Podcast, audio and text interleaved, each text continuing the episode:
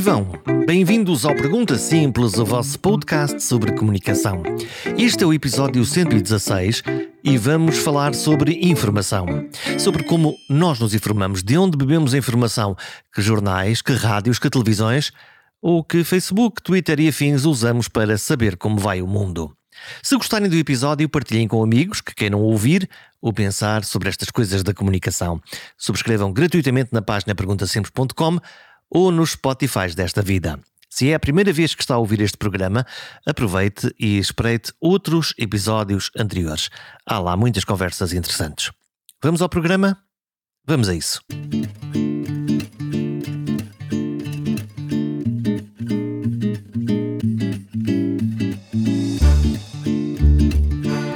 Tenho boas e más notícias. Os portugueses estão a consumir notícias. Boa notícia. Os portugueses sentem que estão a ser manipulados. E muitas vezes. Péssima notícia. Os portugueses têm milhares de fontes de informação, o que quer dizer diversidade, o que quer dizer informação mais localizada ou mais nacional. Excelente notícia. Mas quase 90% do mesmo grupo de portugueses que respondeu a um inquérito do Observatório Ibérico, que estuda o fenómeno da desinformação e o seu impacto na sociedade, confessa que vê as notícias nas redes sociais.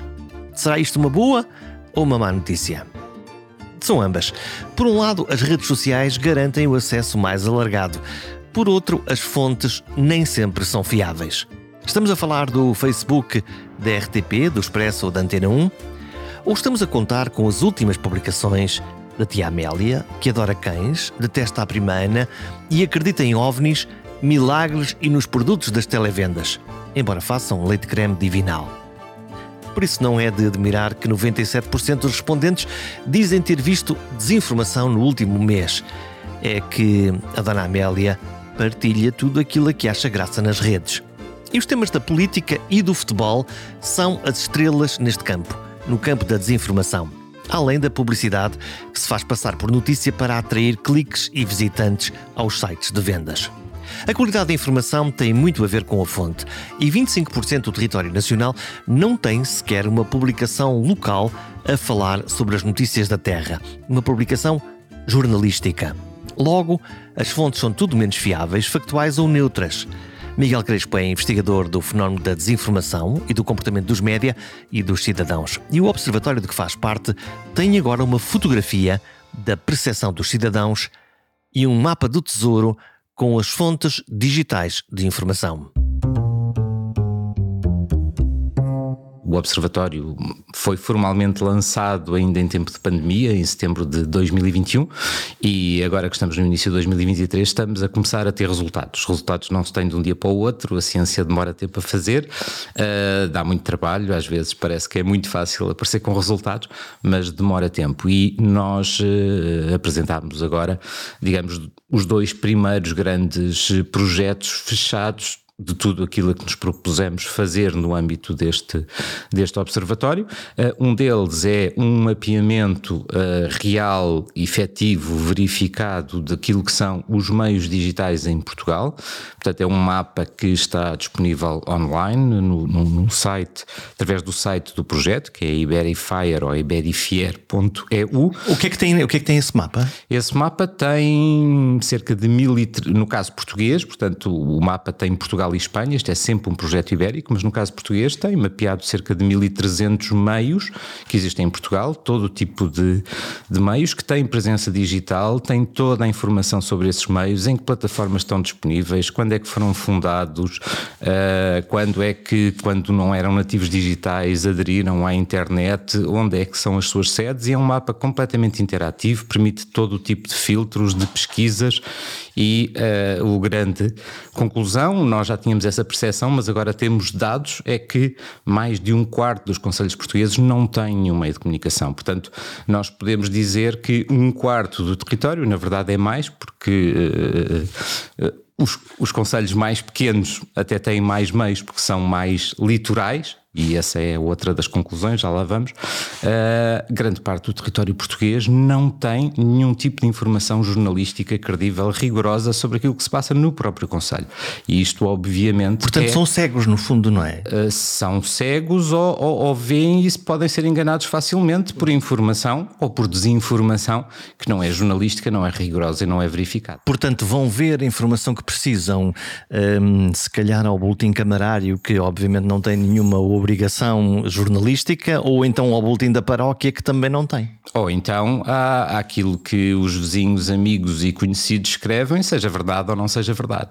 Uh, e, portanto, temos aí, obviamente, um problema que pode não ser uma coisa geral, pode não acontecer em todos os lados, mas ao não existir informação que seja rigorosa e independente nesses meios, aquilo que pode facilmente passar é aquilo que pode em última instância, ser realmente desinformação com objetivos maliciosos, com objetivos de manipular as pessoas, com objetivos políticos, económicos, o que for, mas uh, são, desse ponto de vista, populações que podemos dizer que são vulneráveis do ponto de vista da informação que recebem. E, portanto, o escrutínio que é feito, nomeadamente para quem tem que tomar decisões públicas, o Presidente da Câmara, o Presidente da Junta, é, é um escrutínio muito mais baixo, porque, porque o debate social também pena exatamente porque não existe, eh, lá está, o jornal local que normalmente vai mordendo sempre as canelas a, a, aos poderosos?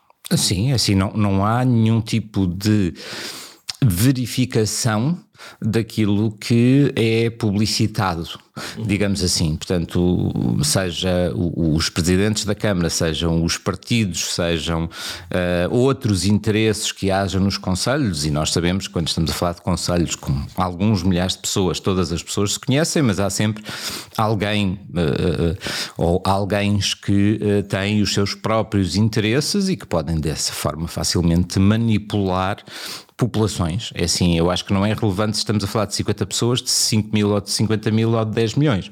Sempre que há o risco de se poder manipular os cidadãos por interesses pessoais, sejam eles quais forem, ou interesses corporativos, faz falta ao jornalismo para uh, poder uh, dar um contraponto.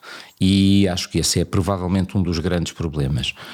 O mapa também veio deixar claro outro problema identificado há muito em Portugal, não apenas nos média, que é nós vivemos num país extremamente litoralizado e extremamente urbanizado e quando passamos para a comunicação, verifica-se exatamente a mesma coisa. Ou seja. Onde é que eles estão? Estão, portanto, nesta faixa aqui, Braga até é, Faro, é sempre, Zona Porto, é, Aveiro. Não, é Braga até Setúbal e depois um bocadinho no Algarve.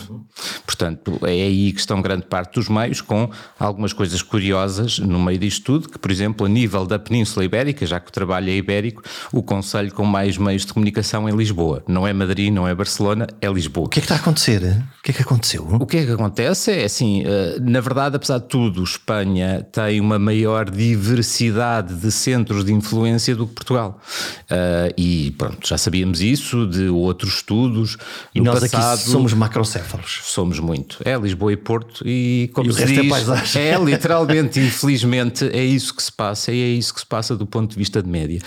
Mas também temos que assinalar que há excelentes esforços fora destes centros de fazer bom jornalismo, de fazer trabalho para a comunidade e não para servir interesses políticos ou económicos. Projetos independentes? Sim, projetos independentes. Temos projetos independentes muito relevantes no Algarve, por exemplo, no Sul Informação, na zona centro do país, uh, o Médio Tejo, por exemplo, e não quero aqueles que eu não citar não se sintam ofendidos. São aqueles que, estão na, que apareceram na cabeça agora? Uh, sim, são aqueles que me apareceram na cabeça por razões diferentes, mas que sempre com qualidade, e depois temos uh, pequenos esforços de pessoas que, mesmo antes de ter jornalistas ou pessoas com interesse pelo jornalismo e que depois tentam fazer alguma coisa, mesmo antes de aparecer este, este, este mapa, que já tinham identificado, por exemplo, que o seu conselho não tinha nenhum meio de comunicação ou não tinha nenhum meio de comunicação que valesse a pena e que fizeram um esforço, quase um one-man show ou one-woman show,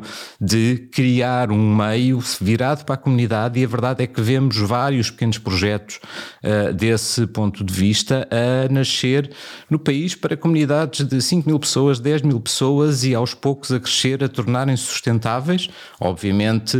Uh, adequados, bem adequados ao meio em que, em que existem e a conseguir Uh, vou dizer, começar a aproximar-se de equilibrar contas, ou seja, de poderem ser viáveis. Portanto, é possível, mesmo em pequenos conselhos de Portugal, fazer jornalismo, fazer bom jornalismo, fazer jornalismo para as comunidades e uh, transformar isso num negócio. Ou seja, não ser apenas uma coisa de carolice que se faz enquanto temos paciência e temos outro emprego para sobreviver. Porque convém que exista, e lá está, que seja sustentável, que, que quem escreve para esses jornais eh, eh, seja obviamente remunerado para Sim, isso. Sim, claro, ou seja, temos que ter um jornalismo profissional. Nada contra fazer jornalismo por amor à camisola. Uh, não tenho absolutamente nada contra, mas. Mas para ser sustentado tem que ser pago. Tem que ser pago, claro. É assim como qualquer outro trabalho. É? E isso é tão difícil, mesmo as publicações nacionais, e nós estamos a ver, no caso dos jornais nacionais, conseguirem meios, eh, enfim, sustentáveis para garantir eh, um bom jornalismo. Uhum. Localmente a coisa é mais difícil ou não?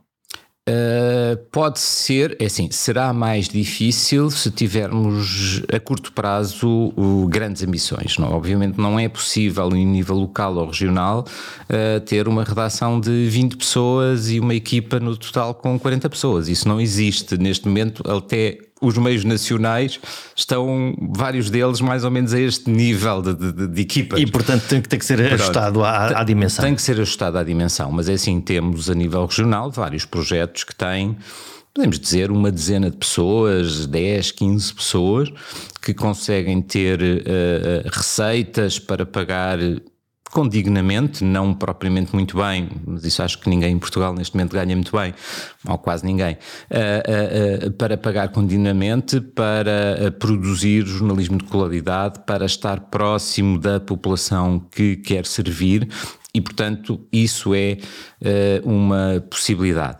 Obviamente, nós temos algumas uh, questões uh, mais ou menos estruturais ou de tradição ou de falta de tradição que não contribuem muito para isso, que é, por exemplo, os, os agentes económicos de uma determinada região não estão habituados a contribuir para o jornalismo. Se calhar estão mais habituados a contribuir para o clube de futebol do que para o jornalismo. E isso é também, acho que, se calhar, algo que eh, seria preciso trabalhar um pouco desse ponto de vista, porque de uma forma ou de outra, em todas as regiões do país existem sempre, uh, uh, existem sempre uh, empresas, pessoas que podem dispensar algum dinheiro para apoiar o jornalismo e às vezes isso é o suficiente. Portanto, Olha, este, esta é parte do mapa e é para mim surpreendente que 25%. Eu pensava que o fenómeno das rádios locais tinha, tinha resolvido isso eh, e aparentemente não, não resolveu. A outra parte do, do, do do, do, estudo é, é interessante porque eh, é, é, no fundo um estudo em, em busca daqueles que recebem a, a informação. Uhum. Como, como é que se sentem as pessoas informadas? Bem, para já a primeira conclusão que nós temos é que uh, nós é que grande parte das pessoas e, e, o nosso estudo sobre o impacto da desinformação nos média tem duas componentes, uma quem consome, outra quem produz. Portanto, nós fizemos um inquérito a pessoas que consomem jornalismo, uh, tivemos mais mais de 500 respostas, quase 600, uh, eh, que não sendo representativas da população portuguesa são muito indicativas e vem muito na é linha. Uma bela amostra. É, e, e, pronto, mas não é representativa cientificamente, uh, mas vem na linha de outras amostras representativas com que nós já trabalhamos, nomeadamente no, no Digital News Report, onde a equipa também se cruza um pouco uh, e que uh, vem na mesma linha e, portanto, são boas indicações sobre aquilo que se, passa. Se puseres um sobre o outro, no fundo, os, os, resultados são coerentes. São, são coerentes. Não são os mesmos, porque as questões não são as mesmas, o objetivo não é o mesmo, portanto, do ponto de vista de investigação, mas eh, vem na mesma linha, portanto, não, não se contradizem. Uh, e a, a, coisa mais importante é que uh, há pergunta sobre costuma deparar-se com desinformação quando consome informação. Uh, eh, 97% das pessoas diz que sim, que no último mês que encontrou desinformação. E, portanto, mesmo que o valor não seja exatamente esse, é sim, é esmagador. Quer dizer que a desinformação chega a todas as pessoas, ou quase todas, de uma forma ou outra. E, e que as pessoas têm a noção de que estão a ser enganadas. As pessoas têm noção de que alguma informação que lhes chega não é rigorosa, não é factual.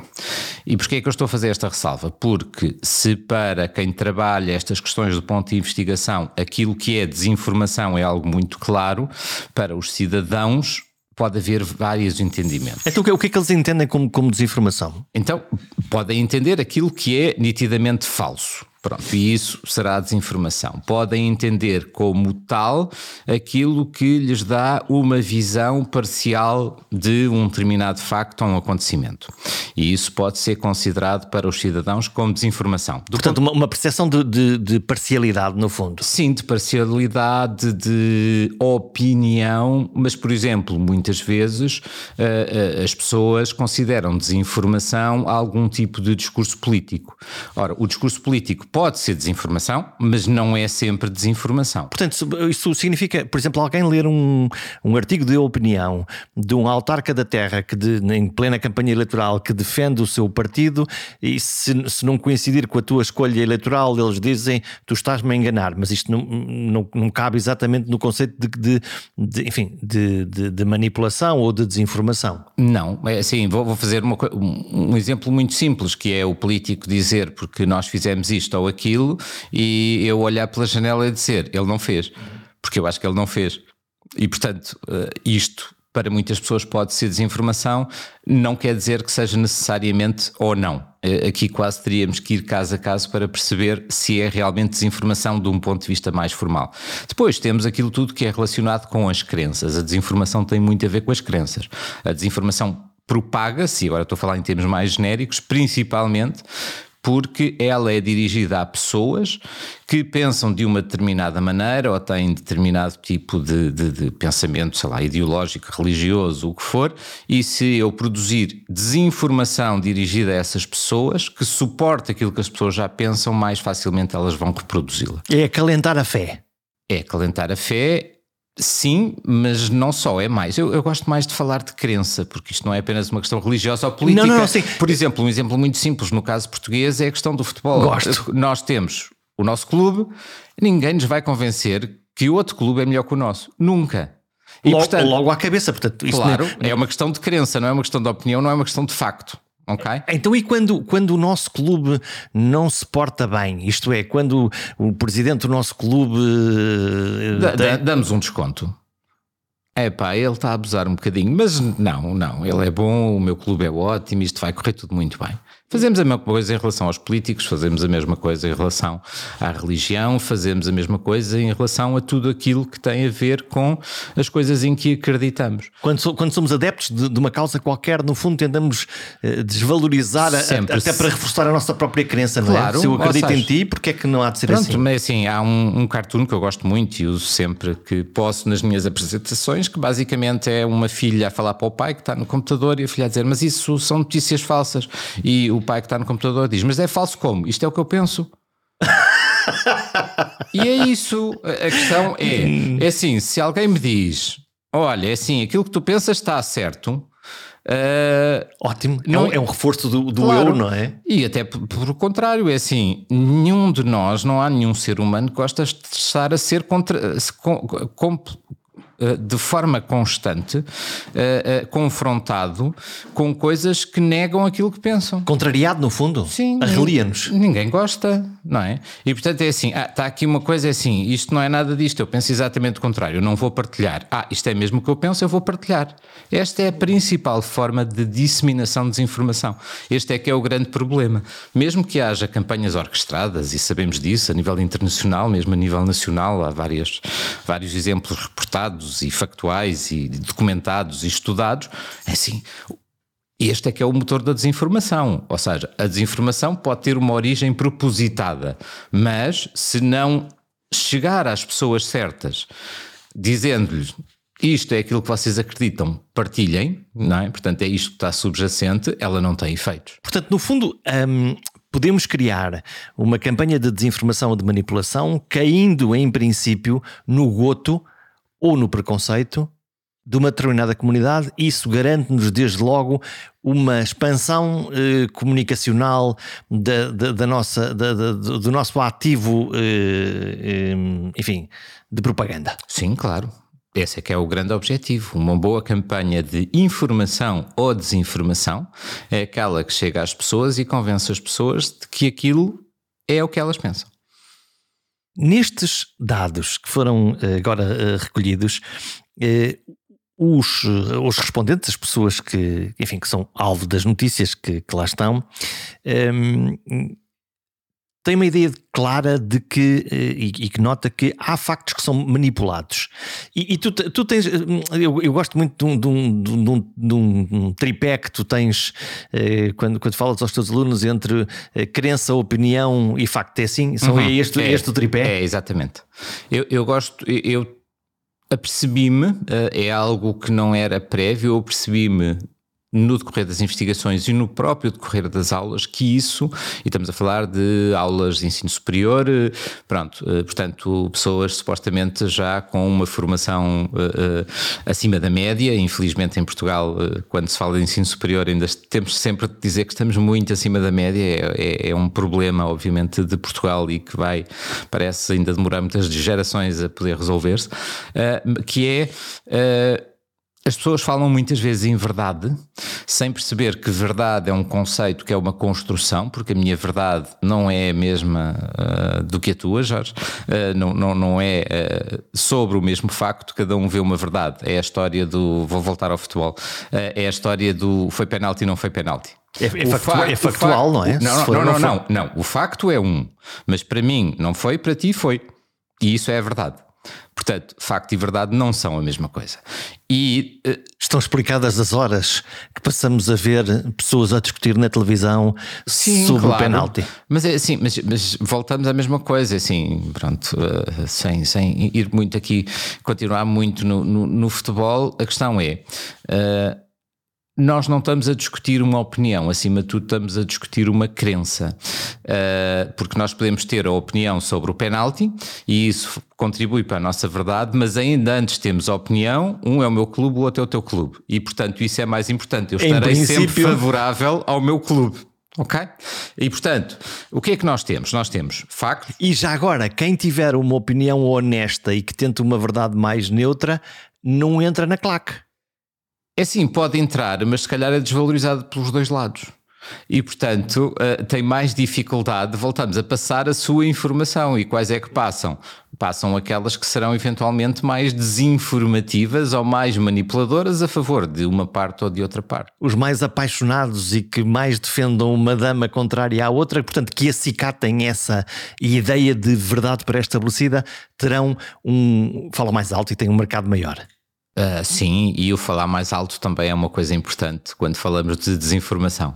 Uh, às vezes, uh, ou seja, quem tiver uma voz mais alta, e uma voz mais alta, por exemplo, se falarmos de redes sociais, é aquele que conseguir partilhar mais uma determinada visão do que os outros, é aquele que no futuro pode ser uh, registado como tendo sido a verdade. E, e portanto, uh, aliás, há, está nos manuais de, de, informação, desinformação e contra-informação do século XX, uh, pronto, que no período Segunda Guerra Mundial, antes e depois, e depois Guerra Fria, portanto, existem imensos manuais extremamente engraçados de ler e que se encontram com, com facilidade, produzidos basicamente todos os grandes intervenientes, e muitos deles até em português, têm versões em português, portanto existem manuais de contra-informação da União Soviética em português, pronto, por exemplo, uh, que, que, produzidos nos anos 50, e é muito, muito engraçado porque normalmente a grande lógica é uh, repitam aquilo que querem que as pessoas acreditem até à exaustão. A cassete. Porque, sim, porque a certa altura as pessoas vão realmente, assim, já ouviram tantas vezes que vão acreditar. E isto nas redes sociais é assim que funciona. E nós vemos todos os dias em qualquer rede social, às vezes sobre coisas perfeitamente irrelevantes, que toda a gente, ah, porque. Uh, uh, vão comprar BMWs para a TAP. Pronto, isso não pode ser, eu não tenho um BMW, eles também não podem ter. Uh, e portanto, aquilo que fica é a TAP queria dar BMWs às pessoas. Mas a história, se calhar, não é bem essa. Não interessa agora aqui estar a discutir a, a, a história. Mas, não mas a, a, narrativa é tão forte claro, e, e tão repetida até a exaustão que é isso que se transforma então a verdade. Mas essa verdade e os factos não são exatamente a mesma coisa. Mesmo que eu não verifique, eu posso dizer: já viste? Olha, eles estão a fazer isto. Uhum. Mas onde é que tu verificaste isso? Não, eu vi. Uhum. Aqui, ali e acolá. E toda a gente está a dizer a mesma coisa. Portanto, só a gente está a dizer a mesma coisa é verdade. O que é uma coisa perigosíssima, não é? é, já foi conceptualizada como sendo a famosa ditadura da maioria.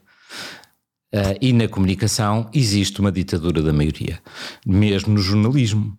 É? Portanto, o discurso, uh, mesmo que seja factual, rigoroso, feito pelos jornalistas, também tem essa lógica de ditadura da maioria.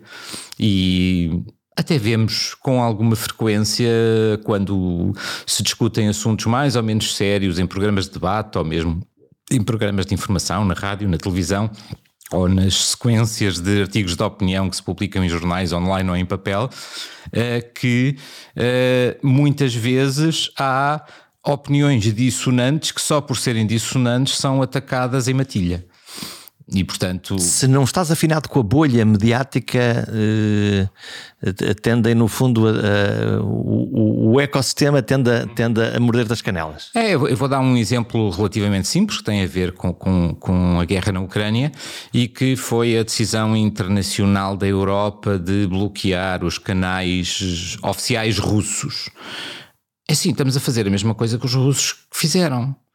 Eh, mas é isso que nós defendemos, é que só podemos ter uma opinião parcial. E monolítica. Ah, pronto. E eu só, só faço a pergunta, eu não consigo dar a resposta. Foi uma forma de fazer censura, obviamente. Claro, e portanto estamos a, a, a criticar e fazendo a mesma coisa e toda a gente acha muito bem. Eu não acho.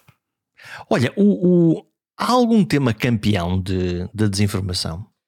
Uh, para os portugueses que responderam ao nosso estudo, neste concreto, a grande preocupação é a política.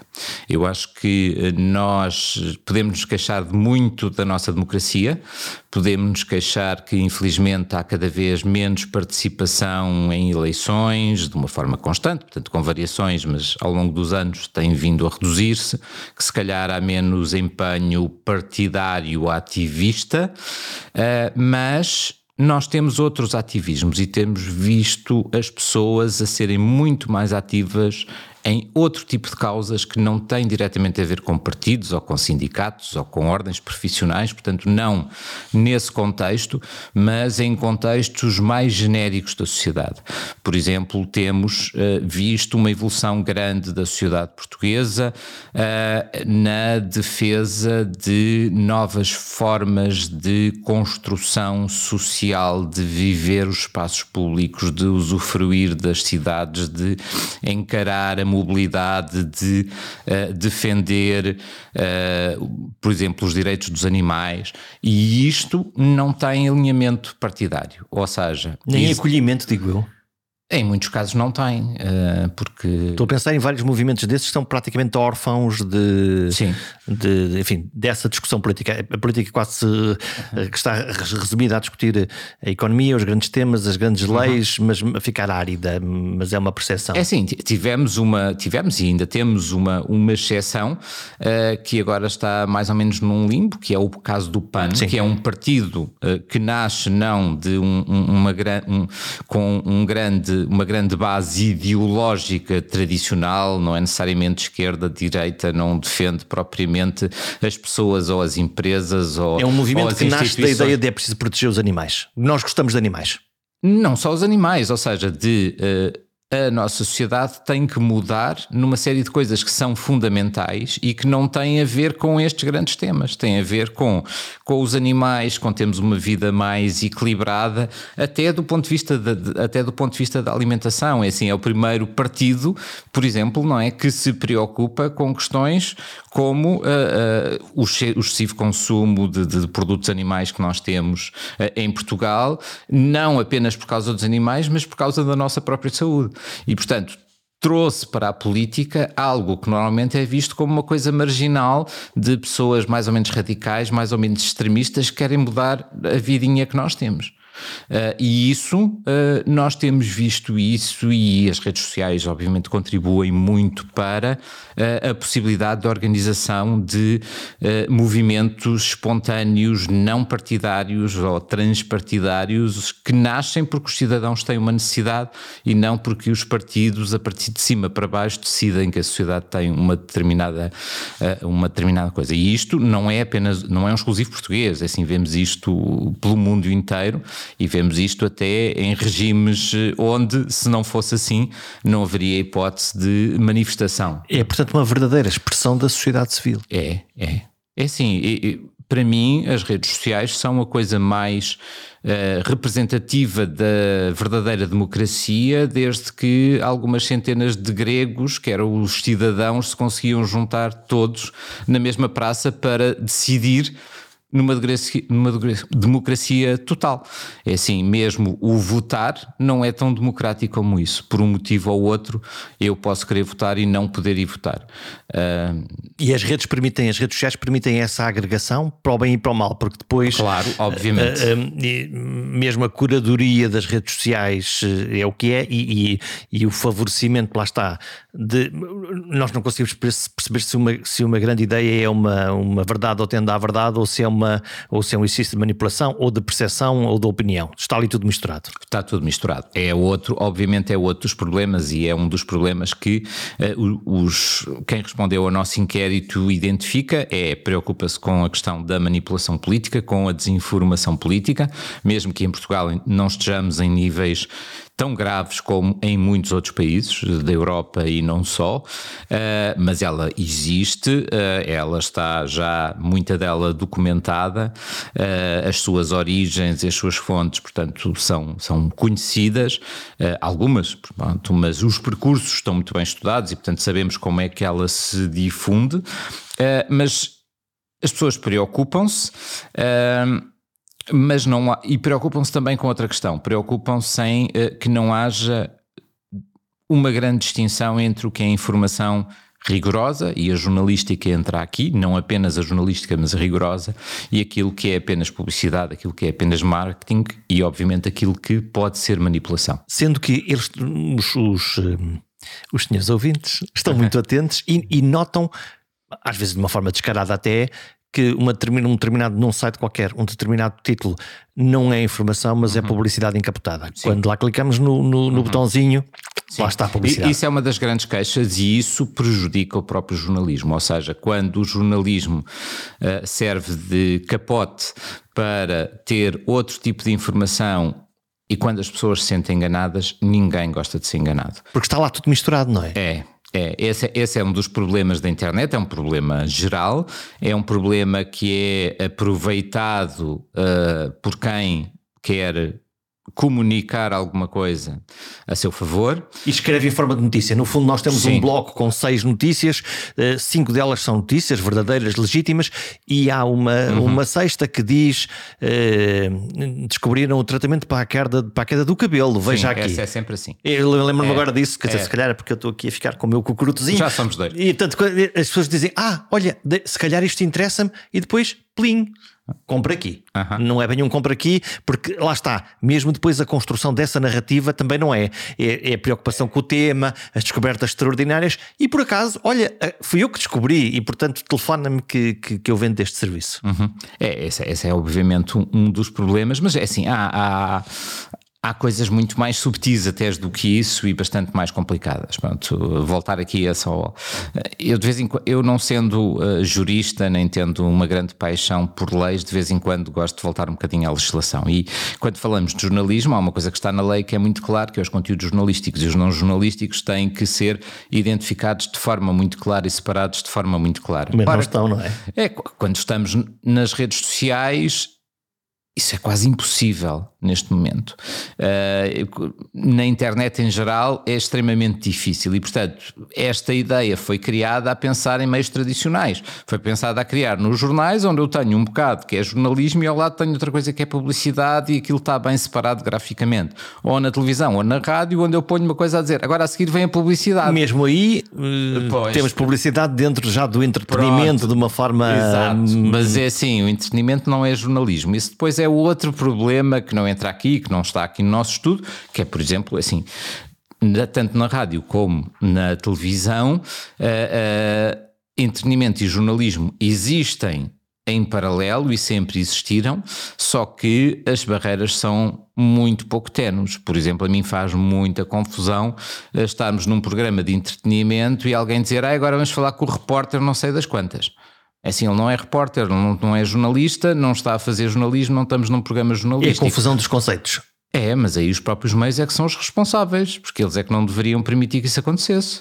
Uh, portanto, uh, há um problema interno e isto não está necessariamente no, neste nosso estudo, porque ele tem o lado de, quem consome informação, mas nós também entrevistámos diretores e editores de meios portugueses uh, de forma muito diversificada.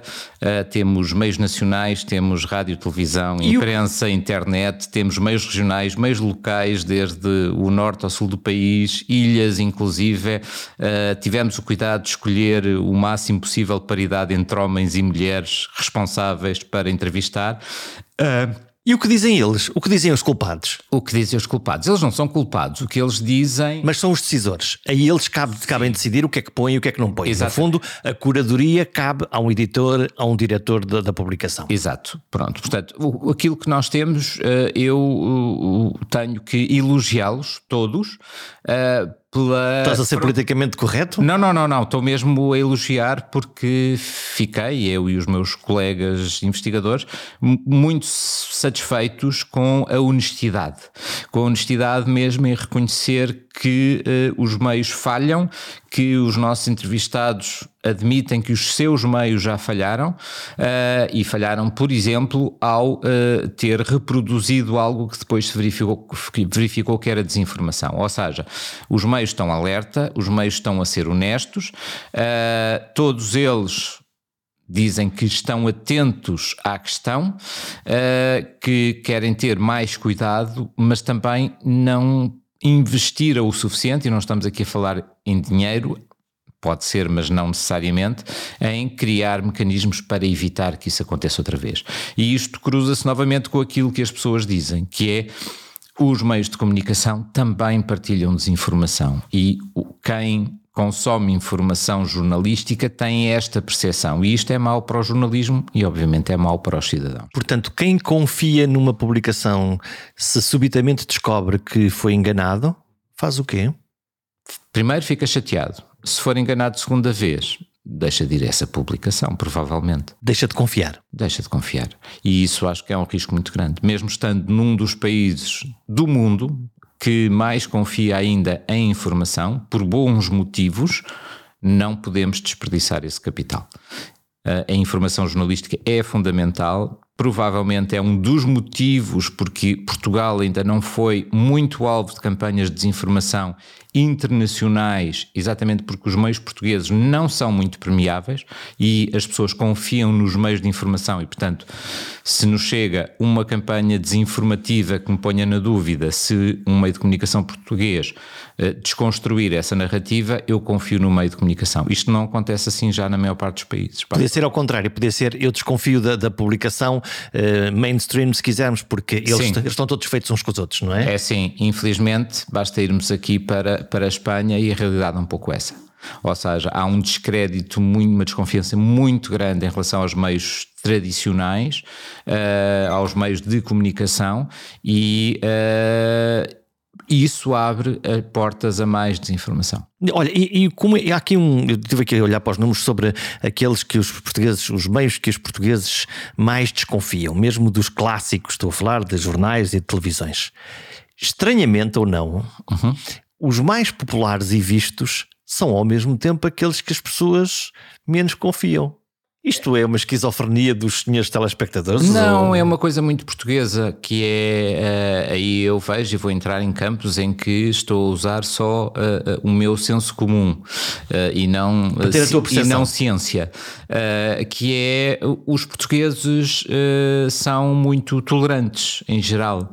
São tolerantes ao erro, são tolerantes ao disparate, são tolerantes ao exagero e têm sempre aquela. Ah, Pronto, eles é assim, exageram sempre um bocadinho, uh, eles não querem bem dizer aquilo. Pronto, isto parece um disparate, mas é assim, foi uma vez sem exemplo.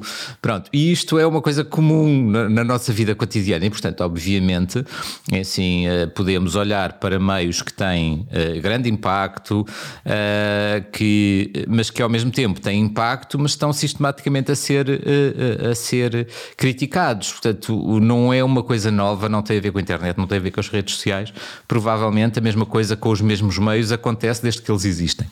Ou seja, têm grandes audiências, mas ao mesmo tempo são aqueles que dizemos, ah, lá estão eles outra vez a fazer aquilo, aquilo é um exagero, aquilo não é bem assim e tal, mas amanhã vou ver outra vez. Sim, porque havia, aliás, um fenómeno que eu, que eu me lembro de. Nós eh, estamos a gravar perto da rua onde eu comecei a minha carreira na rádio uh, profissional, uh, perto da Rua do Quelhas. Um, Lembro-me sempre que quando chegavam os jornais em papel, lá está, todos os jornais, desde o mais sério ao mais tabloide, e na altura havia pelo menos dois no fim do dia, os jornais mais amarrotados eram exatamente os, os, claro, os mais tabloides. Mesmo numa redação, uhum. ok? Portanto, se formos para, para, para. Um, para um café, não. É assim, às vezes as pessoas falam muito de ah, a informação tabloide em Portugal. E eu pergunto sempre, mas onde é que está a informação tabloide em Portugal? Uh, se eu comparar com os tabloides ingleses ou alemães, que são pronto, os mestres nestas coisas, na verdade nós não temos informação tabloide. Podemos achar que ela é um bocadinho uh, uh, manipulada, não no sentido de querer manipular as pessoas, mas de nos querer dar uma determinada visão do mundo Voltamos à tal questão da verdade e dos factos. Mas essa visão do mundo é baseada em factos. Uh, e, portanto, aquilo que nós temos é uma, uma percepção. Escolhem, escolhem determinados factos que, que são mais vendáveis e, por outro lado, usam uma linguagem mais simplificada, portanto, chegam mais sim, pessoas. Sim, por exemplo, é assim, eu vou dizer, eh, pronto, eu normalmente não gosto muito de citar exemplos, isto não tem nada a ver com o estudo, mas é assim, exemplos muito simples. Se eu olhar para informação televisiva nos três canais tradicionais de sinal aberto ou nos canais de notícias relacionados, eu vou ver mais ou menos a mesma lógica sobre o que é que se passa em Portugal, o que é que se passa no mundo. E são as mesmas notícias no fundo? Sim, são. Portanto, a visão é a mesma. Não, não há grandes diferenças. Se eu for para a CMTV, isso aquilo que eu vou ver é um mundo diferente, eu vou ver um Portugal diferente. Mas não quer dizer que ele não exista, ele existe. Só que se eu vier de outro país, não sei nada sobre Portugal e durante uma semana só vir o CMTV, uh, eh, eu vou pensar que estou em Bagdá. Isso tem a ver com pensamento editorial. O, Sim, claro, é, é, uma opção editorial. É mas isto não quer dizer que é assim, aquilo é falso, aquilo é mentira, aquilo é manipulado. Não. A questão é. É uma é escolha um, editorial. É uma escolha editorial e tem que ser respeitada, é assim. Não, há, e, é, e é bom, público para ela. Sim, e é bom, e é bom termos, termos, lá está, mais uma vez. Diversidade, um claro. buquê inteiro que é para eu conseguir ver em vários sítios prismas diferentes sobre a mesma realidade. Exato. Portanto, mas voltamos à tal questão. O facto é o mesmo, os factos existem, uns dão uma visão, ou seja, uma verdade, uh, dão uma abordagem e outros então, outra abordagem. E não há quem esteja certo ou quem esteja errado, são questões de opção. Uh, o jornalismo, muitas vezes, ah, o jornalismo retrata o mundo. Não, o jornalismo retrata um bocadinho do mundo de acordo com uma determinada abordagem.